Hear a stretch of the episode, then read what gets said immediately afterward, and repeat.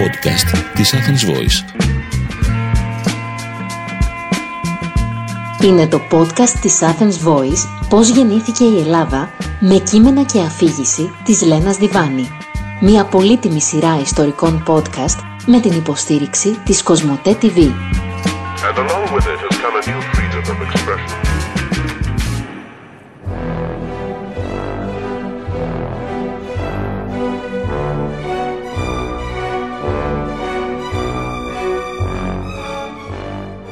Γεια σας, είμαι η Λένα Τιβάνη και μαζί κάνουμε μια σειρά από podcast για να καταλάβουμε πώς γεννήθηκε και πώς μεγάλωσε η Ελλάδα.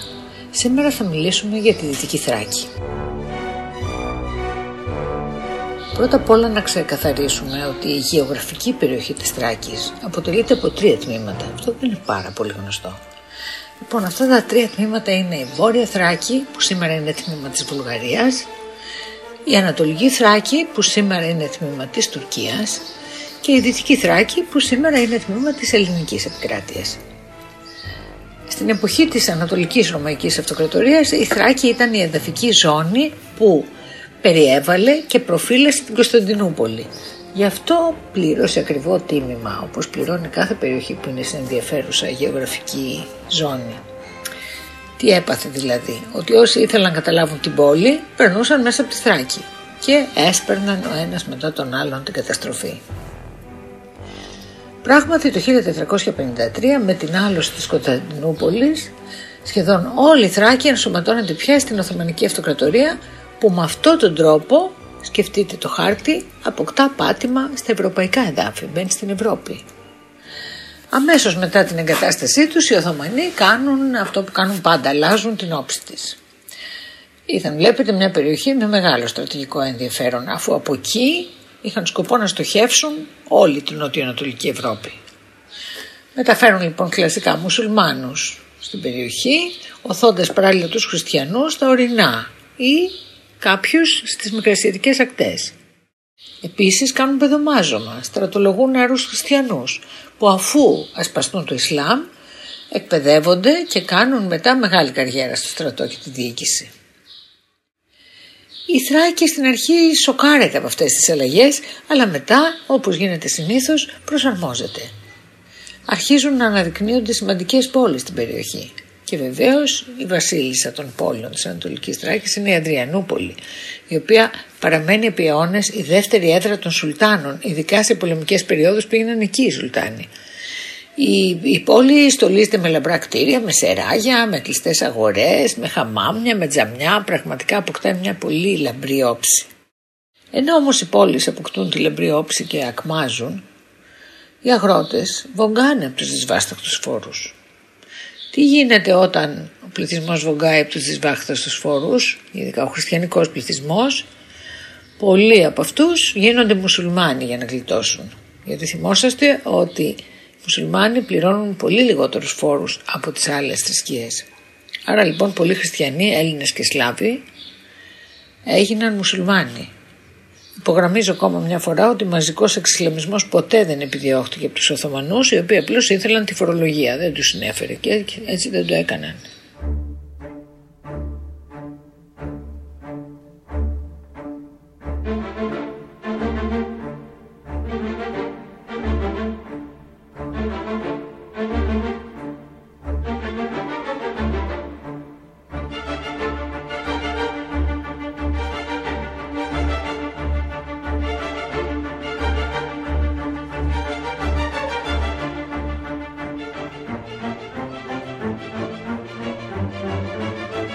Το χριστιανικό στοιχείο αναβαθμίζεται κατά το 17ο και 18ο αιώνα. Τότε εγκαθίστανται ε, στην περιοχή της Θράκης συμπαγείς ελληνικοί πληθυσμοί από Πελοπόννησο, από Θεσσαλία, από Ήπειρο, από Μακεδονία, διότι τα θρακικά αστικά κέντρα γνωρίζουν άνθηση. Οι βιοτέχνες και οι έμποροι της Φιλιππούπολης στη Βόρεια Θράκη πλούτησαν, έφτασαν μέχρι τις Ινδίες, να φανταστείτε. Ελληνικά σχολεία επίσης ιδρύονται σε όλη τη Θράκη. Φιλιππούπολη, Αγχίαλο, Αδριανούπολη, Καλύπολη, Ρεδεστό, παντού. Εκεί φοιτούν και ελληνόφωνοι αλλά και σλαβόφωνοι ε, χριστιανοί οι οποίοι διδάσκονται διαμαρτύρητα τα ελληνικά αφού αυτή είναι η γλώσσα των ιερών κειμένων και όπως ξέρουμε Και έχουμε ξαναπεί στα podcast μας, το Πατριαρχείο ίδρυε τα σχολεία. Τα μόνα κείμενα που μπορούσαν να διδαχτούν ήταν τα ιερά κείμενα και αυτά ήταν στα ελληνικά. Και έτσι ό,τι και αν μιλούσε σπίτι σου, ε, μάθαινες ελληνικά στο σχολείο. Αυτό σημαίνει ότι οι Σλάβοι των αστικών κέντρων που πάνε σχολείο εξελινίζονται γλωσσικά, αναγκαστικά. Ενώ βέβαια οι χωρικοί που δεν πάνε σχολείο συνεχίζουν να μιλούν τις σλαβικές διαλέκτους που είναι οι μετρικές τους. Το ότι οι Σλάβοι των αστικών κέντρων εξελινίζονται γλωσσικά φοβίζει τους μορφωμένους Βούλγαρους γιατί συνειδητοποιούν ότι η ελληνική γλώσσα εκτοπίζει τη βουλγαρική, μπερδεύει, θολώνει την εθνική ταυτότητα και αυτοί προσπαθούσαν να συμπήξουν εθνική ταυτότητα ώστε μετά να επαναστατήσουν και να ιδρύσουν κράτος.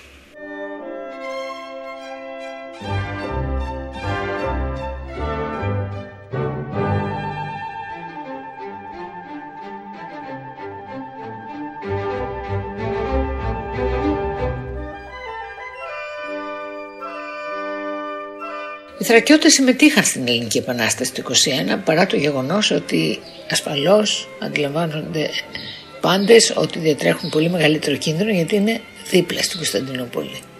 Και φυσικά έγιναν τα θύματα, τα πρώτα θύματα της οργής του Σουλτάνου. Η Θράκη δεν ήταν μόνο κοντά στην Κωνσταντινούπολη, στην πρωτεύουσα της Οθωμανικής Αυτοκρατορίας, αλλά ήταν και πολύ μακριά από τη στερεά Ελλάδα. Ήταν πολύ δύσκολο να συμπεριληφθεί στα πρώτα σύνορα. Και έτσι, πράγματι, δεν συμπεριελήφθη.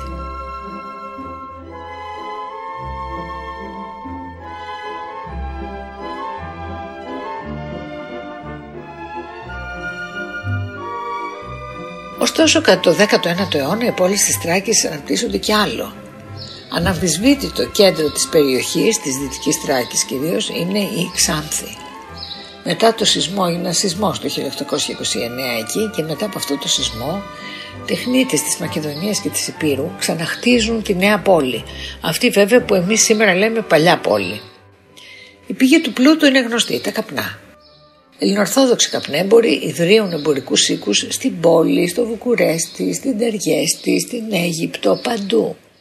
Έτσι, την τελευταία δεκαετία του 19ου αιώνα, επί έναν αιώνα δηλαδή, η Ξάνθη είναι εκτός από εμπορικό εκπαιδευτικό και πολιτιστικό κέντρο γιατί με τον πλούτο έρχεται και ο πολιτισμός.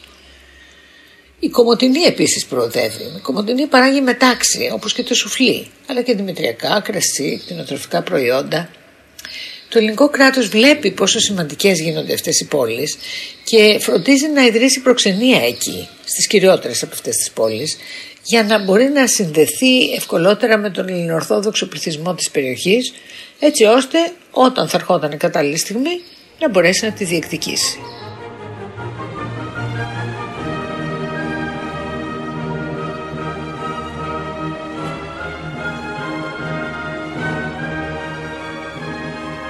Ο μεγάλος ανταγωνιστής της Ελλάδας στη Θράκη ήταν ο βουλγαρικός εθνικισμός, ο οποίος εμφανίστηκε απειλητικός στο προσκήνιο στο δεύτερο μισό του 19ου αιώνα όπως έχουμε ξαναπεί. Για τους Βούλγαρους η Θράκη ήταν πολύτιμη, γιατί προφανώς τους έδινε διέξοδο στο Αιγαίο.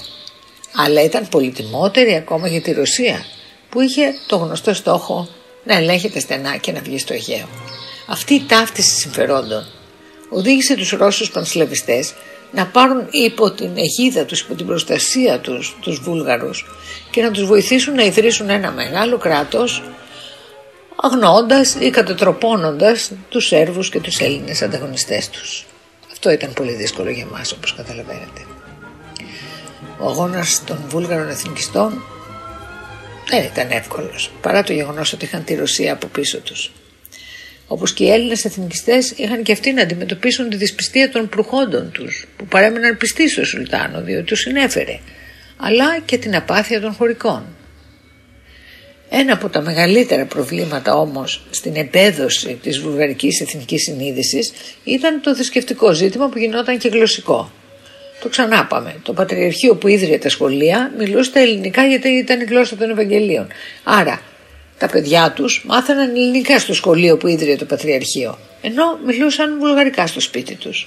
Αυτό έπρεπε να σταματήσει. Αυτό αποφάσισαν οι εθνικιστές γιατί μπέρδευε τη νέα γενιά, θόλωνε την ταυτότητά τους.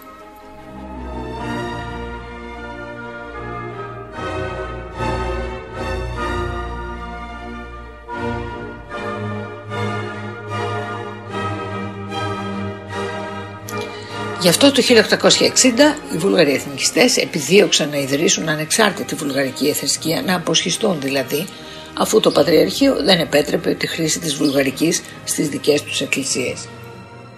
Με τη βοήθεια λοιπόν του Ρώσου πρέσβη στην πόλη Ιγνάτιεφ, ο οποίος ήταν επιφανέστατος πανσλαβιστής, οι Βούλγαροι κέρδισαν τελικά το 1870, 10 χρόνια μετά αφού το ζήτησαν, το δικαίωμα να αποσχιστούν από το Ορθόδοξο Πατριαρχείο Κωνσταντινούπολεως και να ιδρύσουν τη δική τους αυτοκέφαλη εκκλησία που την ονόμαζαν Εξαρχία.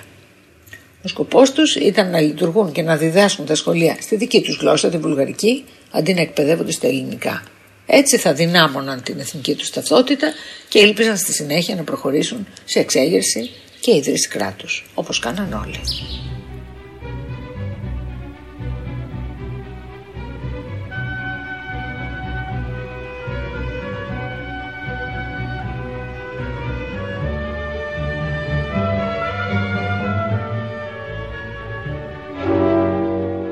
Στην ισχυρή ρωσοβουλγαρική αυτή σύμπραξη, την εκφοβιστική για όλους τους άλλους στα Βαλκάνια, οι Έλληνες δεν είχαν να αντιτάξουν ούτε χρήματα ούτε ισχυρούς προστάτες.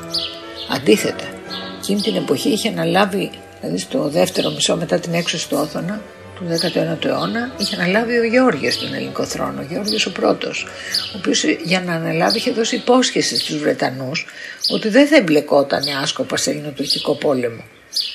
Άρα τι πιθανότητες υπήρχαν; Η μόνη ορατή επιλογή για το Ελληνικό Υπουργείο Εξωτερικών ήταν να πλησιάσει τον Σουλτάνο και να συμπήξει ένα είδος συμμαχίας μαζί του απέναντι στον κοινό εχθρό, τους Βούλγαρους δηλαδή, οι οποίοι ετοιμαζόταν κάθεκτοι να κατατροπώσουν και τους Τούρκους και τους Έλληνες. Δυστυχώς όμως ούτε αυτή η πολιτική μπορούσε να ακολουθήσει με συνέπεια η Ελλάδα, γιατί ο λαός αντιδρούσε. Τον είχαν εκπαιδεύσει εθνικιστικά, τον είχαν εκπαιδεύσει να βλέπει για εχθρό τον Τούρκο, δεν μπορούσαν να το πάρουν πίσω. Και έτσι κάθε τόσο ξεσπούσε μια επαναστατική αιστεία στην Κρήτη, στη Θεσσαλία, η πύλη εξοργιζόταν και η σύμπνοια Ελλάδας και Τουρκίας γινόταν δύσκολη. Αδύνατη θα έλεγα.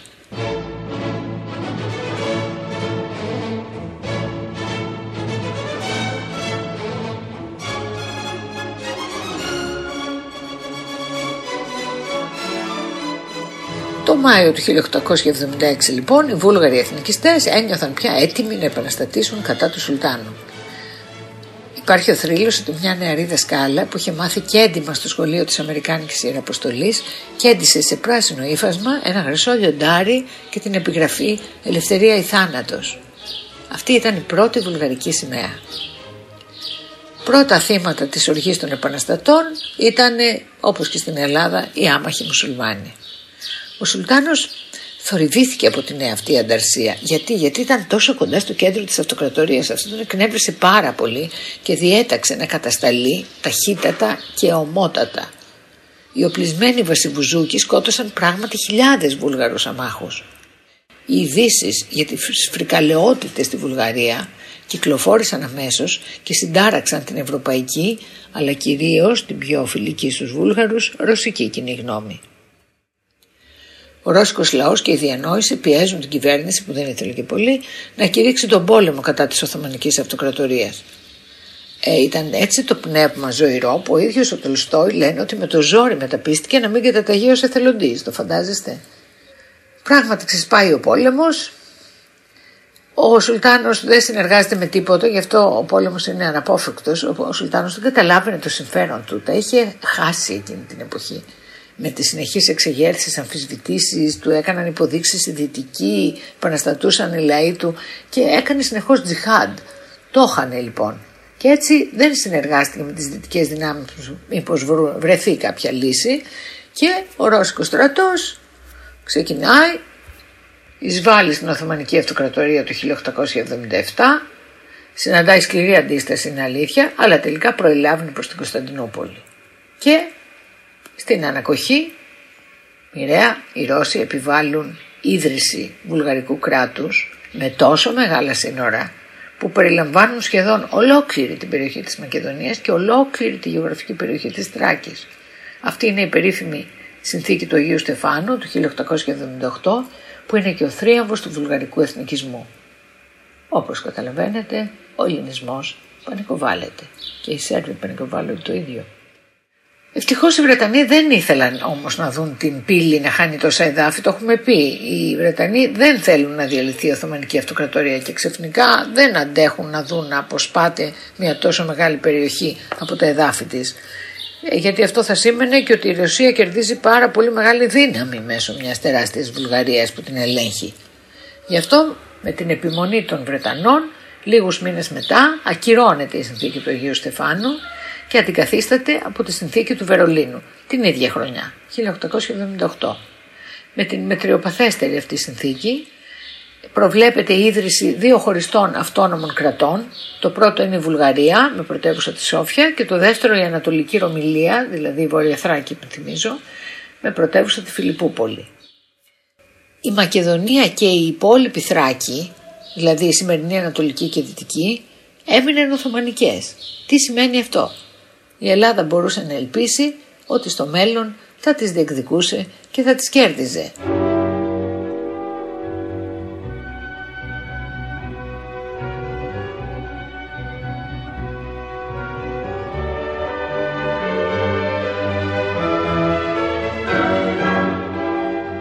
Από τότε η Ελλάδα τοποθετεί στην πρώτη θέση της λίστας των εχθρών της τη Βουλγαρία. Οι Τούρκοι συγκριτικά δεν μοιάζουν πια τόσο απειλητικοί. Η αυτοκρατορία τους βλέπετε παρακμάζει με τόσο γρήγορους ρυθμούς που όλοι βλέπουν ότι σύντομα θα καταρρεύσει. Οι Βούλγαροι είναι το πρόβλημα. Γι' αυτό η βουλγαρική φυλή δαιμονοποιείται υπερβολικά στην Ελλάδα, όπως βεβαίως και οι Έλληνες στη Βουλγαρία. Λέγεται ότι είναι η φυλή ή της όσον ουδεμία ετέρα εμίσησε και μισή των ελληνισμών. Πράγματι σε 7 χρόνια, το 1885, η νεοδροηθήσα Βουλγαρία σημείωσε την πρώτη μεγάλη της νίκη. Με μια πραξικοπηματική κίνηση που σημειωτέων δεν την εμπόδισε κανείς, ούτε εμείς ούτε από το εξωτερικό, ενσωμάτωσε στα σύνορά της τη Βόρεια Θράκη, την κατάπια δηλαδή, την Ανατολική Ρωμιλία. Την έκανε Βουλγαρία. Τη θεωρούσε άλλωστε βουλγαρικό κομμάτι 100% ποτέ δεν χώνεψε την απώλειά της. Θα μου πείτε γιατί δεν αντέδρασε η Ελλάδα. Δεν μπόρεσε να αντιδράσει ούτε να προστατέψει τις ανθούσες ελληνικές κοινότητες που υπήρχαν στα παράλια της Μαύρης Θάλασσας. Δεν είχε την δύναμη, ούτε τα χρήματα. Από την αρχή άλλωστε η Ανατολική Ρωμιλία εκβουλγαρίστηκε πλήρως. Η διοίκηση στελεχώθηκε αμέσως από Βούλγαρους, οι Έλληνες αποκλείστηκαν τελείως παρά την πολύ μεγάλη οικονομική θέση που είχαν στην περιοχή. Τα 72 ελληνικά σχολεία που λειτουργούσαν αναγκάστηκαν να διδάξουν τη βουλγαρική γλώσσα και ως ένα αποκορύφωμα την εποχή του Μακεδονικού Αγώνα 1904 με 1908 οι Βούλγαροι βρήκαν την αφορμή και στείλουν επεισόδια και βαδαλισμού στη Φιλιππούπολη ενώ παραδίδουν στις φλόγες στην Αχίαλο. Οι κάτοικοι της για να σωθούν καταφεύγουν ρημαγμένοι πρόσφυγες με κάρα ή με τα πόδια στην Ελλάδα.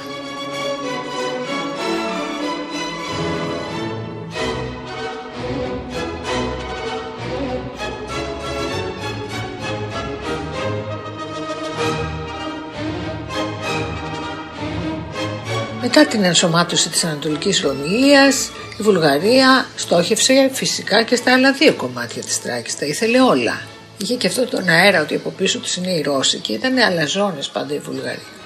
Λοιπόν, προσπαθούν να στεριώσουν λοιπόν τη βουλγαρική παρουσία και στα δύο κομμάτια που είναι Οθωμανικά με όποιο τρόπο μπορούσαν. Έστελναν Βούλγαρους χωρικούς να δουλέψουν σε τουρκικά χτήματα.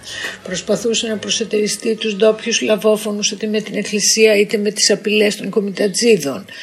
Ε, αγόραζαν εκτήματα και οικόπεδα. Κάναν ό,τι μπορούσαν να στερεώσουν τη βουλγαρική παρουσία. Οι Έλληνες τι κάναν από τη δική τους την πλευρά; Και αυτοί προσπαθούσαν να βελτιώσουν τη θέση τους με ειρηνικά μέσα. Το όπλο τους ήταν πάντα πολιτιστικό και άρα ίδρυαν κυρίως σχολεία. Όταν όμως οι Βούλγαροι εμφανίζουν ένοπλες οργανώσεις στη Μακεδονία στο τέλος του αιώνα, ε, καταλαβαίνουν ότι έφτασε ο κόμπος στο χτένι, αποφασίζουν να μπουν και αυτοί στο πολεμικό παιχνίδι για να τους σταματήσουν και έτσι το 1904 που αρχίζει ο μακεδονικός αγώνας εναντίον των Βουλγάρων αρχίζει παράλληλα και ο θρακικός που δεν είναι τόσο γνωστός όσο ο μακεδονικός ούτε ήταν τόσο συνταρακτικός είναι αλήθεια. Τον αγώνα στην περιοχή της Τράκης τη συντόνιζε η Πανελλήνιος Οργάνωσης η οποία ιδρύθηκε το 1907, βλέπετε πιο αργά, από τον Μητροπολίτη Αδρονουπόλου στον Πολύκαρπο. Η Ελλάδα έστειλε δικούς της ανθρώπους να συγκεντρώσουν πληροφορίες και να συντονίσουν τη δράση, ε, όπως ακριβώς έγινε και στη Μακεδονία αλλά σε μικρότερο βαθμό αξιωματικοί του ελληνικού στρατού μεταμφιεσμένοι σε προξενικούς υπαλλήλους, σε δασκάλους, σε ιερείς ή εμπόρους έμπαιναν στην περιοχή και δρούσαν. Και βεβαίως ο Φάντης Μπαστούνη του εθνικισμού του ελληνικού ο Ιώνας Δραγούμης μετατέθηκε το 1905 στο υποπροξενείο του Δεδέαγατς και άρχισε να προσπαθεί να πείσει τους ελληνορθόδοξους αγρότες να κάνουν ό,τι κάναν και οι Βούλγαροι, να αγοράσουν γη από Τούρκους και Εβραίους. Ο θρακικός αγώνας όπως και ο μακεδονικός έληξε επισήμως το 1908 και οι αντάρτες όλων των πλευρών και οι Έλληνες και οι Βούλγαροι επέστρεψαν στις αιστείες τους κάνοντας ένα μικρό διάλειμμα στον ανταγωνισμό. Σε λίγο θα άρχισε κανονικός πόλεμος.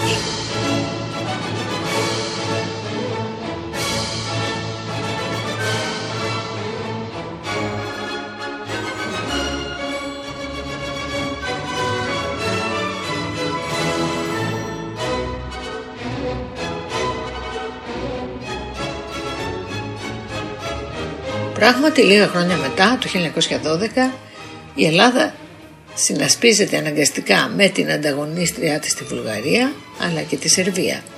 Ο στόχος των τριών δυνάμεων, των τριών βαλκανικών δυνάμεων ήταν να διώξουν την Οθωμανική Αυτοκρατορία από όλα τις τα ευρωπαϊκά εδάφη. Αυτό θα το έκαναν με το λεγόμενο Βαλκανικό πόλεμο. Το πώς θα τα μοιράζονταν αυτά τα εδάφη που θα απελευθέρωναν από τους Οθωμανούς θα εξαρτιόταν από πολλούς παράγοντες. Τη στρατιωτική δύναμη που θα είχαν, τους ισχυρούς προστάτες που τυχόν θα είχαν και φυσικά από το εξωτερικό εννοώ και φυσικά την τύχη κάθε στρατού στις πολεμικές επιχειρήσεις τις συγκεκριμένες. Η Βουλγαρία αρχικά δεν ήθελε την Ελλάδα στο συνασπισμό. Πίστευε ότι δεν είχε αξιοσημείωτο στρατό, άρα γιατί να την πάρουμε για να έρθει ακόμη ένα στη μοιρασιά; Καλύτερα να την έχουμε απ' έξω, να μην πάρει τίποτα. Ο Βενιζέλος όμως πούσερε την κατάσταση και ε, έδειχνε ότι έχουμε στόλο. Τους, τους το τόνιζε αυτό. Χρειάζεται το στόλο μας διότι εσείς δεν έχετε και ε, εμείς θα αποκλείσουμε από ενεφοδιασμό τα τουρκικά λιμάνια. Έτσι λοιπόν την πήρανε την Ελλάδα μέσα στο συνασπισμό και γιατί σκέφτονταν εντάξει το πολύ πολύ Ελλάδα να πάρει τα νησιά που έχει στόλο, τίποτα άλλο δεν θα πάρει διότι ο στρατός της δεν είναι σημαντικός. Αυτό δεν ήταν αλήθεια όμως ο πόλεμος αυτός ήταν γεμάτος εκπλήξεις. Η Ελλάδα είχε κάνει στρατό. Ο Βενιζέλος που είχε αναλάβει τις τύχες της Ελλάδας το πρώτο πράγμα που έκανε ήταν αναδιοργάνωση στόλου και στρατού. Το πόσο σημαντική ήταν η Θράκη για τη Βουλγαρία φάνηκε αμέσως. Μόλις άρχισαν οι πολεμικές επιχειρήσεις, ο στρατός της κατευθύνθηκε πρώτα απ' όλα στο Δεδέαγατς, τη σημερινή Αλεξανδρούπολη δηλαδή, και από εκεί Ανατολική Θράκη. Το Νοέμβριο του 1912 είχε καταλάβει ολοκληρωτικά τη Δυτική Θράκη. Ο ελληνισμός εκεί στην αρχή μπερδεύτηκε, πανηγύρισε που απαλλάχτηκε από τους Οθωμανούς, αλλά σύντομα όχι μόνο σταμάτησε να πανηγυρίζει, αλλά άρχισε να κλαίει διότι προσγειώθηκε στη σκληρή πραγματικότητα. Οι Έλληνες στην αρχή διακριτικά, μετά τελείως ομά, διώχθηκαν, φορολογήθηκαν άγρια, στρατολογήθηκαν. Το ίδιο πάθανε και οι μουσουλμάνοι, πέστησαν βίαιο εκβουλγαρισμό. Ειδικά οι Πομάκοι οι καημένοι, οι οποίοι ήταν μουσουλμάνοι βουλγαρόφωνοι, τους οποίους οι Βούλγαροι θεωρούσαν εξισλαμισμένους ομοεθνείς τους. Τους βαφτίζουν λοιπόν χριστιανούς στον Άρθα ποταμό, είτε ήθελαν είτε δεν ήθελαν, ενώ παράλληλα γκρέμιζαν τα μουσουλμανικά τεμένη. Στη Μακεδονία όμως δεν είχε ανάλογη επιτυχία η Βουλγαρία, παρά την αυτοπεποίθηση που είχε. Ο Πρωθυπουργός της Ελλάδας, ο Ελευθέριος Βενιζέλος, είχε προετοιμαστεί πολύ καλά, κατάφερε λοιπόν να φτάσει πριν από τους Βούλγαρους ο ελληνικός στρατός και να καταλάβει το σημαντικότατο λιμάνι της Θεσσαλονίκης. Αυτό έκανε έξαλλος στους Βούλγαρους και γι' αυτό όταν ο Βαλκανικός πόλεμος έληξε με ανακοχή στις 20 Νοεμβρίου η Βουλγαρία ήταν ανικανοποιητή και ανευρική. Είπαμε, τα ήθελε όλα. Ήταν φανερό πια ότι οι τρεις σύμμαχοι Ελλάδα, Βουλγαρία και Σερβία δεν θα τα έβρισκαν στη διανομή εδαφών που είχαν απελευθερώσει. Κάτι κακό θα γινόταν.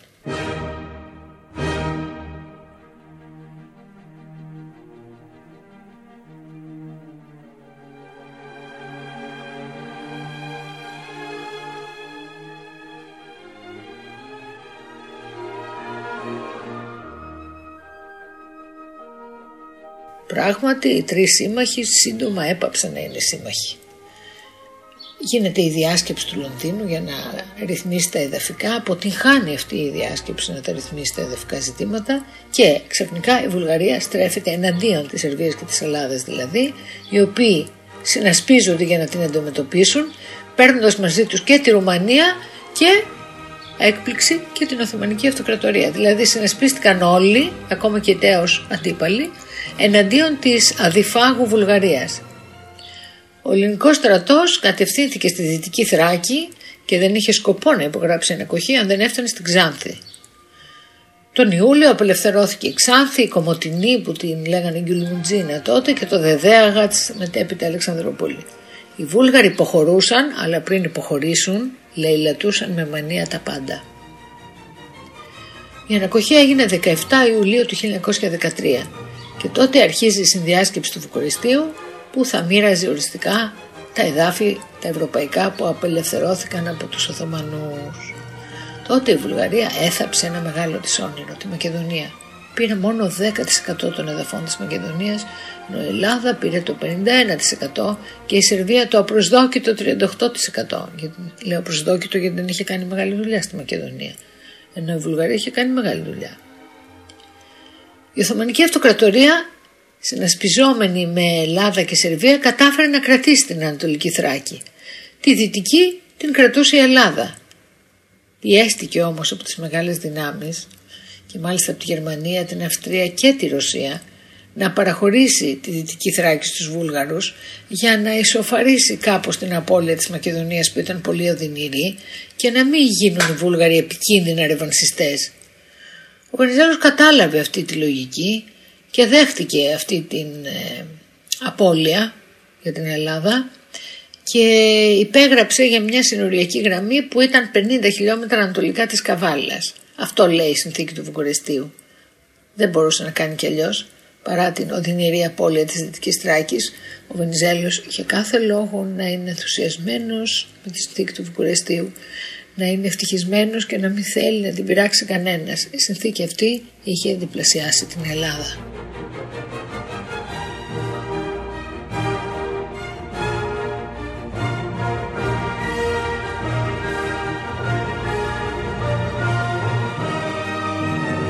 Αυτοί που δεν ήταν καθόλου χαρούμενοι με τη συνθήκη του Βουκουρεστίου ήταν οι κάτοικοι της Θράκης και μουσουλμάνοι και Έλληνες, οι οποίοι τρόμαξαν στην προοπτική να διοικηθούν από τη Βουλγαρία. Οι Έλληνες μάλιστα ε, άρχισαν να φεύγουν ατάκτως εγκαταλείποντας σπίτια και περιουσίες. Ματέως η ελληνική κυβέρνηση τους παρακαλούσε να παραμείνουν αφήνοντας υπενιγμούς ότι αυτά είναι προσωρινά, αλλάζουν. Πρόκειται να γίνει πολύ σύντομα και ένας παγκόσμιος πόλεμος που θα άλλαζε πολύ σύντομα το τοπίο, δεν έπρεπε να φύγουν. Αυτοί βέβαια ήταν βαστάτε ποδαράκια μου. Μέσα σε τρεις μέρες εγκατέλειψαν Ξάνθη και Κομωτινή 25.000 άτομα. Οι Βούλγαροι μπήκαν στη Δυτική Θράκη τον Οκτώβριο του 1913. Πράγματι δικαίωσαν τη φύση τους. Αμέσως απαγόρευσαν την επιστροφή όσων είχαν φύγει, των Ελλήνων προσφύγων δηλαδή, έκλεισαν τα ελληνικά σχολεία και απέλασαν και δασκάλους και παπάδες. Παράλληλα, σαν να μην έφτανε αυτό, αρχίζουν και γενικευμένοι διωγμοί στην Ανατολική Θράκη από τους Τούρκους αυτή τη φορά και, στα, και οι Έλληνες των Μικρασιατικών παραλίων. Αυτοί της Ανατολικής Θράκης εκτοπίζονται με το πρόσχημα της ασφάλειας των Οθωμανικών συνόρων σε περίπτωση πολέμου με την Ελλάδα και αυτό υπό την καθοδήγηση του Γερμανού στρατηγού Λίμαν Φον Σάντερς, το όνομα του οποίου θα έχετε ακούσει σίγουρα.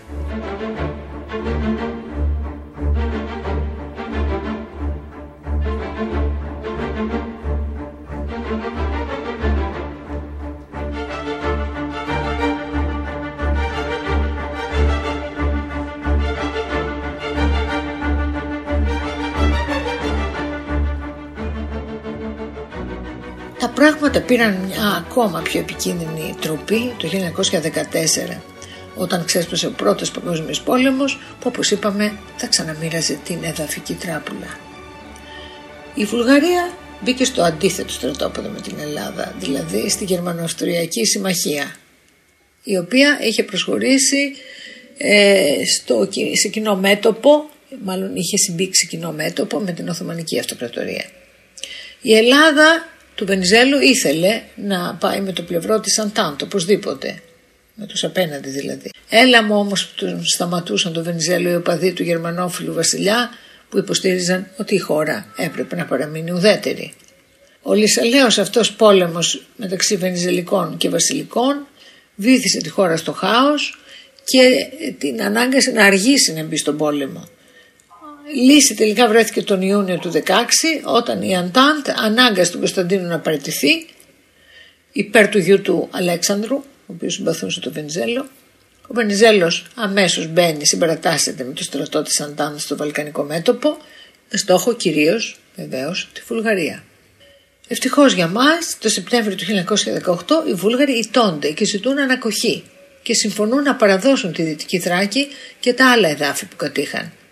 Άρα το μέλλον της Δυτικής Θράκης πια κρέμεται από τις αποφάσεις των συμμάχων.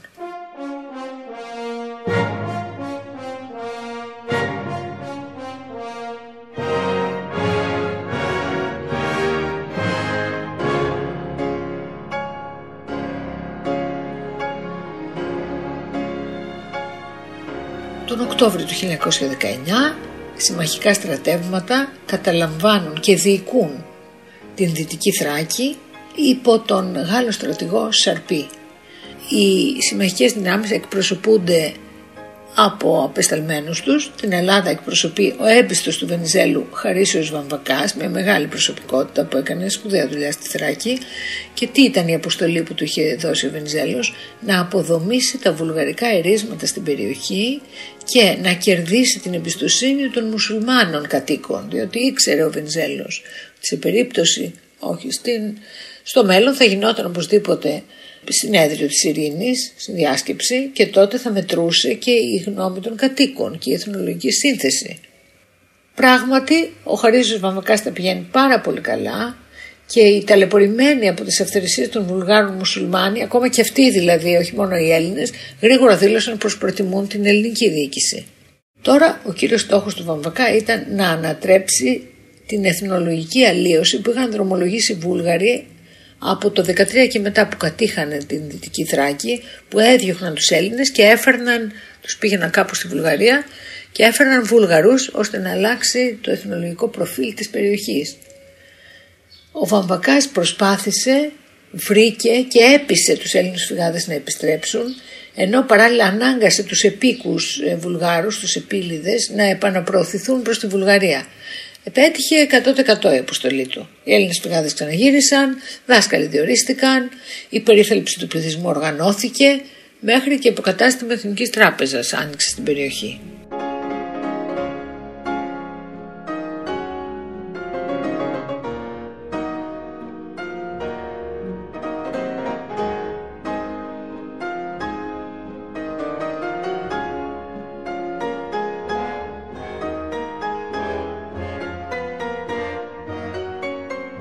Πρόβλημα ξέρετε ποιο ήταν, ότι οι σχέσεις Ελλήνων και Βουλγάρων είχαν οξυνθεί τόσο πολύ τα τελευταία χρόνια που ήταν δύσκολο για τους δύο λαούς να ξανασυγκατοικήσουν.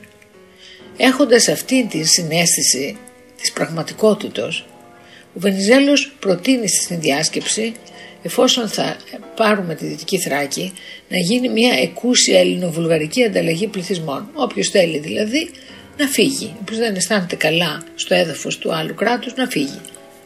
Η συνδιάσκεψης συμφώνησε και έτσι υπογράφτηκε η σύμβαση του Νεγί τον Νοέμβριο του 1919 όπου βάσει αυτής δεκάδες χιλιάδες λαβόφωνοι της ελληνικής Μακεδονίας και Θράκης και αντίστοιχοι Έλληνες της Βουλγαρίας αναγκάστηκαν να εγκαταλείψουν τις αιστείες τους και λέω αναγκάστηκαν γιατί δεν ήταν πολύ ακούσιος, ακούσια αυτή η ανταλλαγή πληθυσμών. Στην ουσία ξεριζώθηκαν και οι Έλληνες και οι Βούλγαροι από τις αντίστοιχες περιοχές υπό την πίεση κρατικών και συχνά θα έλεγα παρακρατικών μηχανισμών.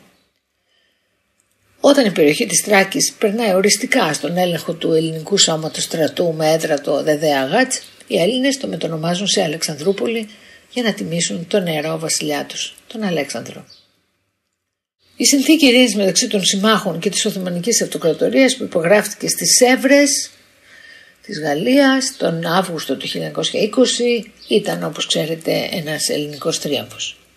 Επικύρωσε την ελληνική κατοχή σχεδόν ολόκληρης της Τράκης πλην της Βόρειας Τράκης, έτσι, της Ανατολικής Ομιλίας δηλαδή, και εκτός των Ανατολικής και Δυτικής Τράκης παραχώρησε στην Ελλάδα όλα τα νησιά του Αιγαίου και διοίκηση της περιοχής της Μύρνης. Πενθυμίζουμε ότι κατόπιν συμμαχικής εντολής ο ελληνικός στρατός είχε αποβιβαστεί στη Σμύρνη ήδη από το Μάιο του 1919.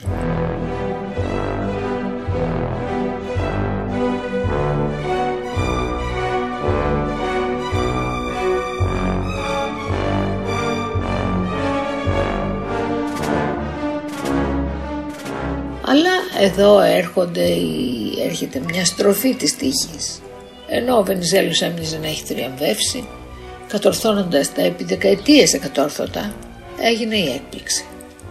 Ο ίδιος επιδίωξε εκλογές το 1920 και απροσδόκητα έχασε πανηγυρικά αφήνοντας έκπληκτους συμμάχους και φίλους. Η χώρα έχει πια φιλοβασιλική κυβέρνηση και μπαίνει στην πιο μεγάλη περιπέτεια του βίου της. Η νέα κυβέρνηση του βασιλιά αντί να αποσύρει το στρατό από την περιοχή της Μύρνης γιατί αυτό είχε προεκλογικά υποσχεθεί τον έστειλε τελικά ακόμα πιο βαθιά στην ενδοχώρα, εξαπλώθηκε δηλαδή σε μια συγκυρία τόσο κακή που μόνο αναδίπλωση χωρούσε.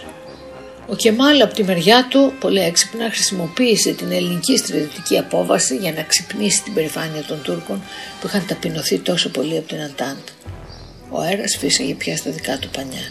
Οι σύμμαχοι βρήκαν την ευκαιρία της εκλογικής ήττας του Βενιζέλου για να μας εγκαταλείψουν διότι μόνο στο Βενιζέλο είχαν υποχρέωση όχι στο βασιλιά. Ο βασιλιάς τους πολεμούσε από την αρχή.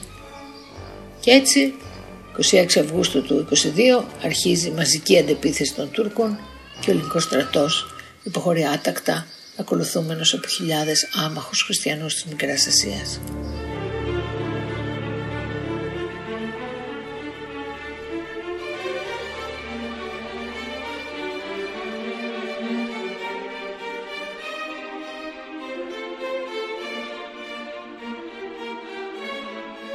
Το Σεπτέμβριο του 22, ενώ ο τουρκικός στρατός έχει συντρίψει την ελληνική στρατιά της Μικράς Ασίας, η στρατιά της Τράκης ωστόσο ολοκλήρωνε την κατάληψη της Ανατολικής Τράκης. Αλλά δυστυχώς η νικήτρια του ελληνοτουρκικού πολέμου είναι η Τουρκία πια, δεν είναι η Ελλάδα. Και για να δεχτεί να υπογράψει ένα κοχείο Κεμάλ, ζήτησε την Ανατολική Θράκη και χρηματική αποζημίωση. Και οι σύμμαχοι το δέχτηκαν.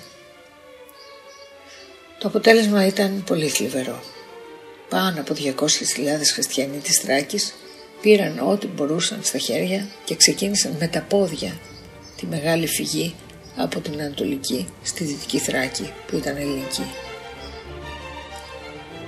Με τη συνθήκη ειρήνης που υπογράφτηκε μεταξύ Ελλάδας και Τουρκίας στη Λοζάνη τον Ιούλιο του 1923 η Ανατολική Θράκη οριστικά περιέρχεται στην Τουρκία και η Δυτική Θράκη οριστικά περιέρχεται στην Ελλάδα. Ο Ισμέτη Νονού την είχε διεκδικήσει και αυτή, αλλά βεβαίως με τη βοήθεια και του Λόρδου Κέρζον αυτό δεν έγινε δεκτό.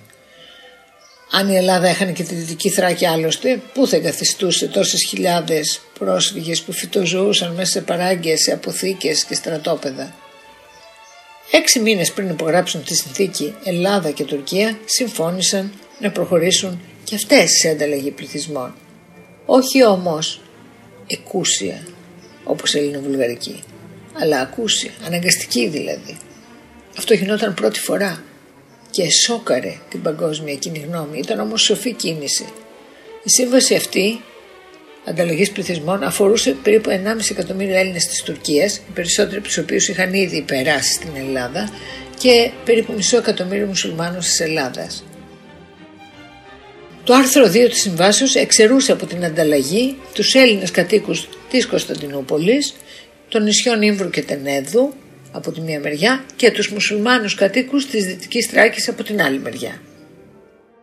Οι μουσουλμάνοι της Τράκης δεν αντέδρασαν που έμειναν εκτός συνόρων της Νέας Τουρκίας, δεν πολύ ήθελαν να είναι στη Νέα Τουρκία και ο λόγος ήταν ότι ήταν πολύ βαθιά θρησκευόμενος πληθυσμός και οι καινοτομίες του Κεμάλ τους φαινόταν πολύ αντιθρησκευτικές και τις φοβόταν. Οι δε πομάκοι που είχαν τρομοκρατηθεί από τους Βούλγαρους προτίμησαν και αυτοί να παραμείνουν στην Ελλάδα.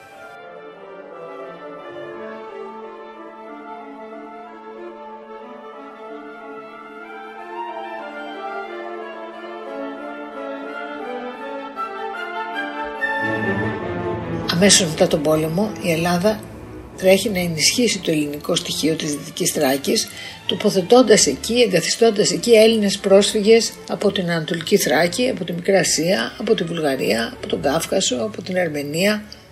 Η Ορεστιάδα, μια πόλη που δημιουργήθηκε από το μηδέν από πρόσφυγες της Ανατολικής Θράκης κοντά στο σημείο που τα σύνορα Τουρκίας, Ελλάδας και Βουλγαρίας συναντιούνται, το τριεθνές δηλαδή, θυμίζει σήμερα την τραγωδία που ξετυλίχθηκε εκεί έναν αιώνα σχεδόν ανάμεσα στους τρεις γείτονες.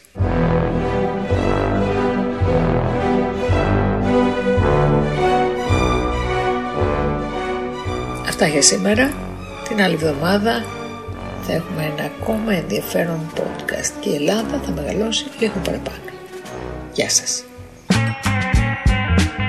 Ήταν το podcast της Athens Voice «Πώς γεννήθηκε η Ελλάδα» με κείμενα και αφήγηση της Λένας Διβάνη. Μια πολύτιμη σειρά ιστορικών podcast με την υποστήριξη της Κοσμοτέ TV. Ήταν ένα podcast από την Athens Voice. Μπορείτε να ακούσετε τα podcast της Athens Voice στο athensvoice.gr και στο Spotify, στο Apple Podcast και το Google Play Music.